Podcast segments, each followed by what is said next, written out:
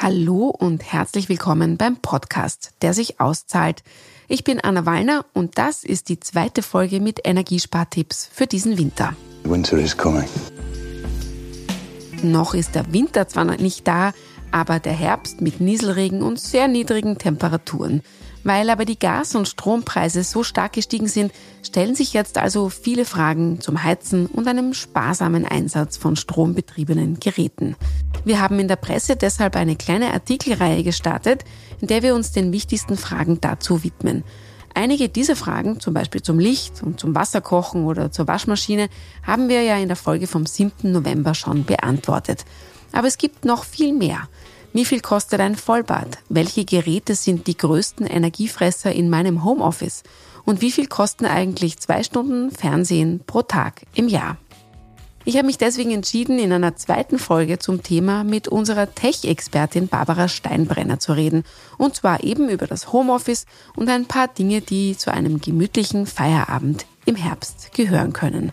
Willkommen zum zweiten Energiesparcheck für die eigenen vier Wände. Wir legen gleich los. Presse Play. Mein Geld. Dieser Finanzpodcast wird unterstützt von der Erste Group. In der vergangenen Folge zu unseren Energiespartipps haben wir ja schon gehört, dass der Wäschetrockner der allergrößte Stromfresser im Haushalt ist. Und jetzt sage ich Ihnen was. Der Drucker ist der Wäschetrockner des Büros zu Hause. Das zumindest erzählt mir meine Kollegin Barbara Steinbrenner in unserem Gespräch. Während dieser gesamten Recherche war für mich auch selber sehr überraschend, was eigentlich am teuersten beim Homeoffice ist und das ist der Drucker tatsächlich. Und hier entscheidet sich, ob Tintenstrahl oder Laserdrucker, weil letztgenannter wirklich, wirklich viel, viel Strom zieht, weil er sich immens aufheizen muss und im Gegensatz zu einem Tintenstrahldrucker auch im Standby massiv braucht. Also durchschnittlich kann man im Standby bei einem Laserdrucker von 200 Euro pro Jahr ausgehen. Während hingegen ein Tintenstrahldrucker, ja, zwischen 4 und 20 Kilowattstunden braucht. Also 40 bis 50 Euro ist man da schon dabei und das ist eine große Kostendifferenz.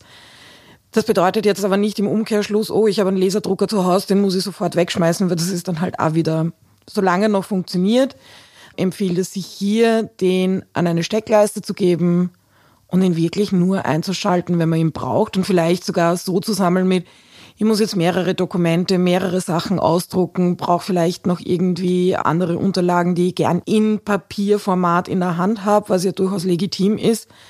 Dann zu sagen, okay, passt, ich muss jetzt mehrere Sachen drucken, dann gleich auf einmal drucken und nicht anstarten, aufheizen lassen, wieder abkühlen, wieder aufheizen.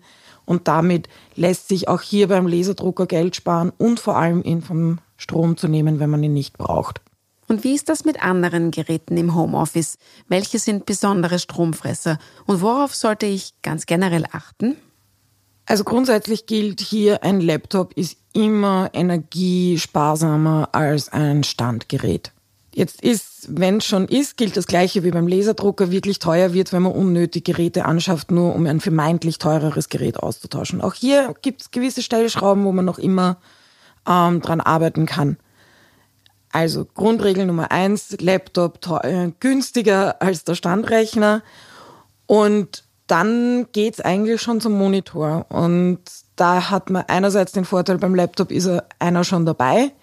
Sprich, der zweite muss vielleicht gar nicht so groß sein, weil hier gilt, je größer der Bildschirm, je höher die Auflösung, umso teurer wird's auch in der Haltung.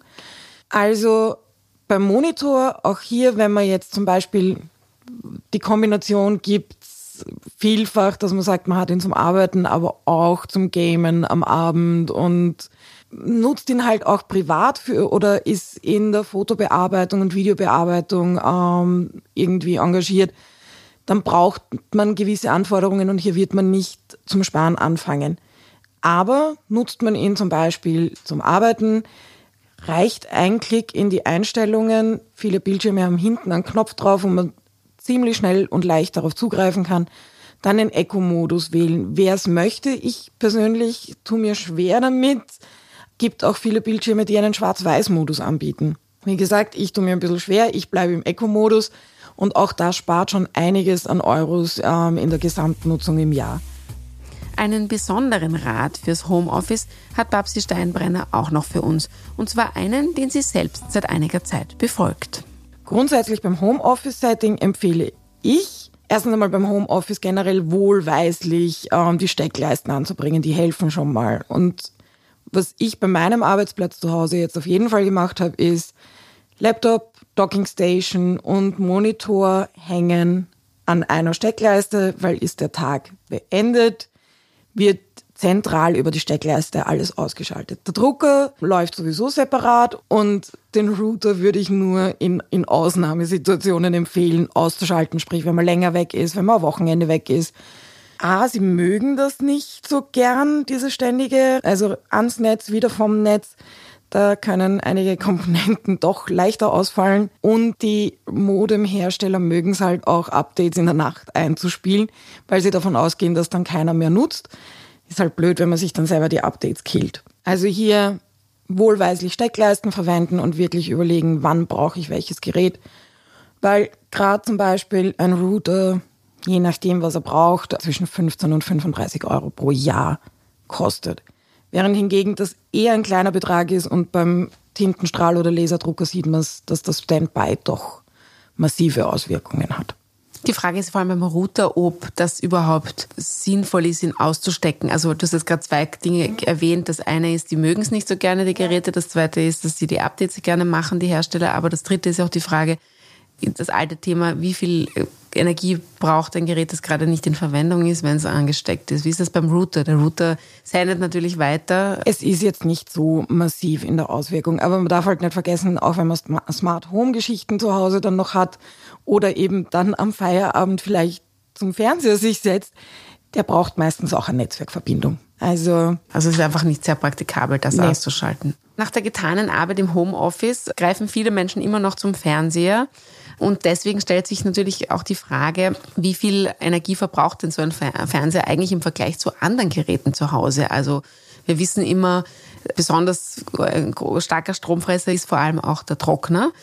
Wie ist denn das mit dem Fernseher ganz generell? Und wieder hier gilt, das kommt drauf an. Ich hasse es, wenn man Juristen fragt und das als erste Antwort kommt, aber es kommt halt wirklich drauf an und hier gilt genau dieselbe Regel wie beim Monitor. Je größer der Bildschirm und je höher die Auflösung, umso teurer wird's. Jetzt ist man zum Beispiel in der Situation, dass der eigene Fernseher eh gerade so am Schwächeln und Eingehen ist, weil er schon einige Jahre alt ist und Pixelfehler hat und nicht mehr so tut, wie er soll. Sollte man bei einem Neukauf auf jeden Fall auf das Energielabel schauen. Da gibt's jetzt strengere Regelungen. Das A plus super toll ist jetzt endlich weg.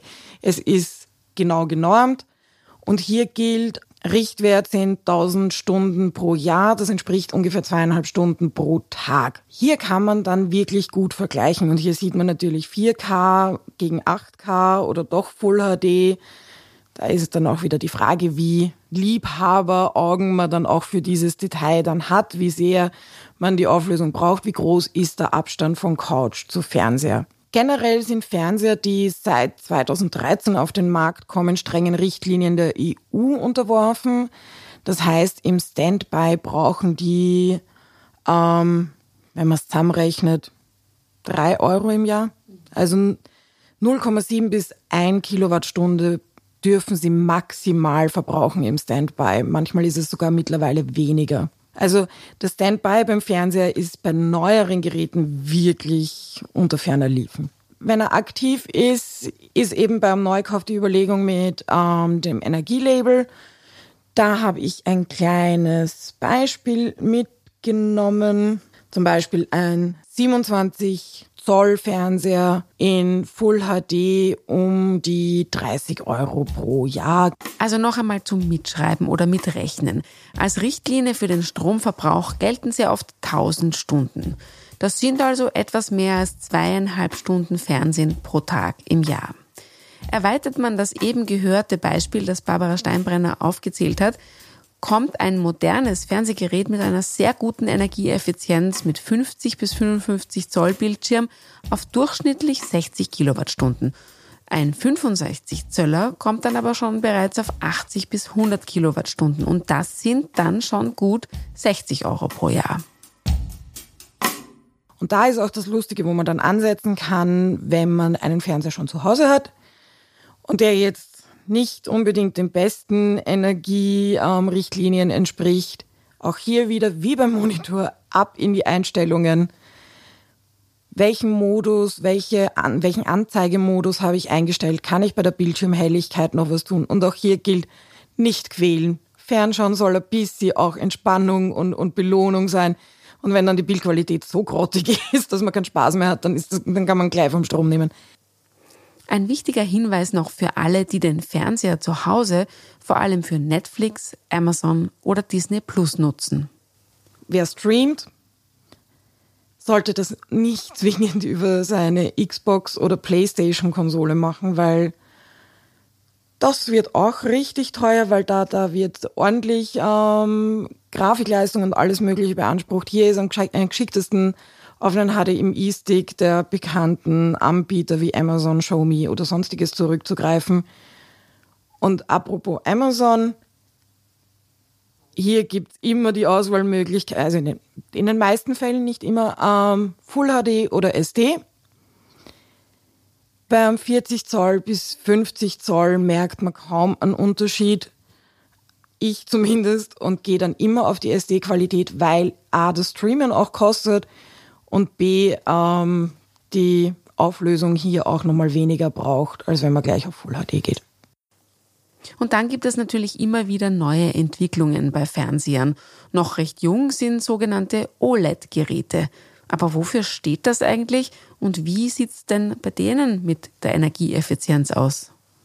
OLED heißt Organic Light Emitting Diode. Ähm, das ist im Prinzip alles kleine selbstleuchtende Pixel bedeutet in der Praxis, dass sie nur dann zu leuchten und strahlen beginnen, wenn sie auch wirklich angesteuert werden und der Rest bleibt schwarz. Dadurch haben wir auch das echte Schwarz, wie wir es von den Röhrenfernsehern kriegen, nach einigen Dekaden wieder zurückbekommen. Und dadurch sind OLED-Fernseher eigentlich so das Sahnehäubchen der Display-Technologien aktuell. Sie sind sehr energieeffizienter. Die Anschaffung, das muss sich halt dann auch mal amortisieren, aber geht in den meisten Fällen relativ schnell. Man muss halt bei den OLEDs wirklich darauf achten und vorher vergleichen, sich da nochmal ein bisschen genauer einlesen und am besten auf die neu wirklich neueren Modelle und nicht auf ein Schnäppchen zugreifen, weil jüngere Generationen teilweise noch ein bisschen mehr das Einbrennen-Problem haben, sprich, dass gewisse alte Fragmente noch zu sehen sind, obwohl schon längst nicht mehr benötigt. Wenn ich aber doch hier und da ein Vollbad nehmen möchte, dann kann ich natürlich ganz ähnlich wie beim Wäschewaschen auf die Temperatur achten und auch darauf, wie viel Wasser ich in meine Badewanne hineinlasse. Also grundsätzlich gilt da weniger heiß, weniger voll und vor allem bitte nicht den Wasserhahn laufen lassen und gleichzeitig das Wannenventil offen lassen, aber das ist eigentlich so selbsterklärend, dass ich gar nicht mehr weiterreden will.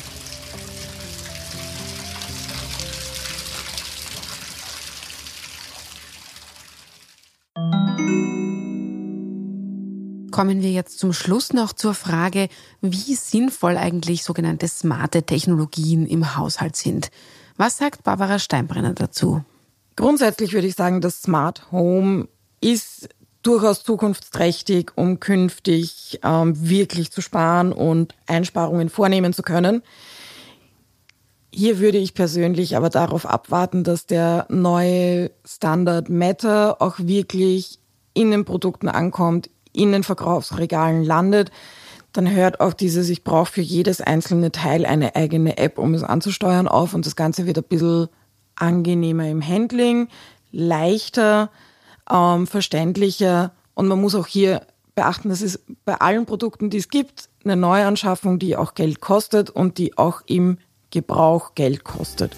Also ich lese daraus Vorsicht bei der Anschaffung von Smart Home Devices oder vielleicht auch ein bisschen Geduld. Die besseren Geräte kommen erst. Kurz bevor wir gleich Schluss machen, kommt aber noch ein kurzer Tipp von meiner Kollegin. was wir zu Hause gesehen haben, was wirklich einen massiven Unterschied ausmacht, ist, wenn man bei Heizkörper haben wir alle zu Hause ähm, und gerade diese weißen Knubbeln, die wir kennen mit Sternchen, eins, zwei, drei, vier. Meine Wahrnehmung war da immer mit ist an, ist aus. Wirklich, ob das jetzt wie warm es ist, ich konnte immer nur sagen, es ist mir zu warm oder nicht. Hier haben wir umgestellt auf ähm, smarte Thermometer, die man einfach gegen diesen weißen Knubbel austauschen kann. Die sogar ich habe das hingekriegt, ähm, es auszutauschen. Und hier kann man aufs Grad genau angeben, wie warm es in der Wohnung sein soll. Und wie wir von vielen Experten einhellig wissen, sind je Grad 6% des Energieverbrauchs. Und ob es 19 Grad oder 20 Grad hat, ist jetzt nicht wirklich großartig spürbar, aber es ist äh, am Ende des Tages auf der Rechnung. Und hier ein Austauschen, das sind Geräte, die zwischen 30 und 50 Euro kosten und im Prinzip alle das eine auf jeden Fall können. Und dann unterscheidet sich, ähm, die meisten erkennen mittlerweile auch, ist die Balkontür offen, dann schaltet sich der Heizvorgang auch ab. Ist die Temperatur erreicht, aufgehört zu heizen. Also es ist nicht ständig am Tun und Machen. Und hier empfiehlt es sich auf jeden Fall darauf zu achten, dass ähm, dieses smarte Thermometer ein E-Ink-Display hat. Das ist normal ärmer im Verbrauch, sprich man muss auch nicht dauernd Batterien tauschen oder sonst irgendwas. Und sonst alles andere, was die Dinger können, ob das jetzt erkennt mit das Smartphone hat sich entfernt, äh, es ist, erkennt nicht, ob der Besitzer geht, es erkennt, ob der das Smartphone sich entfernt und dass es dann ausschaltet oder man macht selber mit, okay, wir sind jetzt alle Kinder sind in der Schule, wir sind im Büro, dann schaltet man halt ab oder auf ein Mindestmaß. Und da muss ich sagen, das hat sich von letztem Jahr auf heuer in der ähm, Jahresabrechnung deutlich bemerkbar gemacht. Und zum Schluss unser Pur Dog der Woche. Es kann natürlich sein, dass mir und meiner Kollegin Susanne Pickel die Bücher, Filme, Podcasts und Serien mit Geldbezug aktuell so besonders stark auffallen, weil wir ständig auf der Suche nach Stoff für diese Rubrik sind. Aber ich glaube eher abseits davon, dass diese Häufung zum Thema Geld gar nicht so ein Zufall ist, denn das Thema beschäftigt eben gerade wirklich viele. Und es ist trotzdem amüsant, dass kürzlich gleich zwei deutschsprachige Magazine erschienen sind, die im Titel das Wort Geld tragen. Einmal ein Sonderheft der gleichnamigen Reihe vom Hamburger Magazin Spiegel, das viermal pro Jahr erscheint. Und in der aktuellen Ausgabe geht es in der Titelgeschichte, wohl passend zur bevorstehenden Weihnachts- und Geschenkezeit, um luxuriöse Dinge, die man auch als Wertanlage betrachten kann. Also zum Beispiel edle Whiskys, kultige Handtaschen wie die Birkin Bag und besonders teure Uhren. Mich persönlich zieht das Thema vor allem angesichts der aktuellen Teuerungs- und Zinslage nicht so besonders an. Es gibt ja eigentlich Wichtigeres zu besprechen als teure Sneakers und wie ich sie am besten so aufbewahre, dass sie nicht an Wert verlieren. Dafür zitiere ich aber mit Freude einen Satz aus einer anderen Geschichte, weil er so gut auf und damit in unsere Podcast-Folge passt. Energiespartipps gibt es so viele wie Gasanschlüsse. Ja, der Satz ist lustig, der Text, der dann folgt, ist aber ehrlicherweise eher mau. Das sind vier kurze Tipps zu Fenstern, Wasser oder Heizung und ich sage selbstbewusst, da erfahren Sie hier bei uns im Podcast mehr. Das neue Spiegelheft Geld können Sie also getrost auslassen. Und ach ja, das zweite Heft, das ich erwähnt habe, kommt aus Österreich und zwar aus dem Verlagshaus Fleisch. Ob das eher eine Cash Cow oder ein Poor Dog ist, erfahren Sie demnächst hier an dieser Stelle. Vorher müssen wir es nur noch lesen. Damit schließen wir für heute mit einem kleinen Hinweis. Die gesamte Artikelserie der Energiesparfragen können Sie nämlich auch lesen. Sie finden die Texte dazu gebündelt unter diepresse.com-energiesparfragen. Wenn Sie eine spezielle Frage haben, die wir hier im Mein Geld Podcast beantworten sollen, dann schreiben Sie uns gerne an das Postfach podcast.diepresse.com. Machen Sie es gut. Nächste Woche kehrt auch meine Kollegin Susanne Bickel wieder hinter das Mikro zurück. Ciao und Baba. Presse Play. Mein Geld. Ja, und eine ganz besondere Freude würden Sie uns machen, wenn Sie uns auf Apple Podcasts verraten, wie Ihnen dieser Podcast gefällt und uns entweder ein paar Sterne schenken oder sogar eine kleine Kritik schreiben.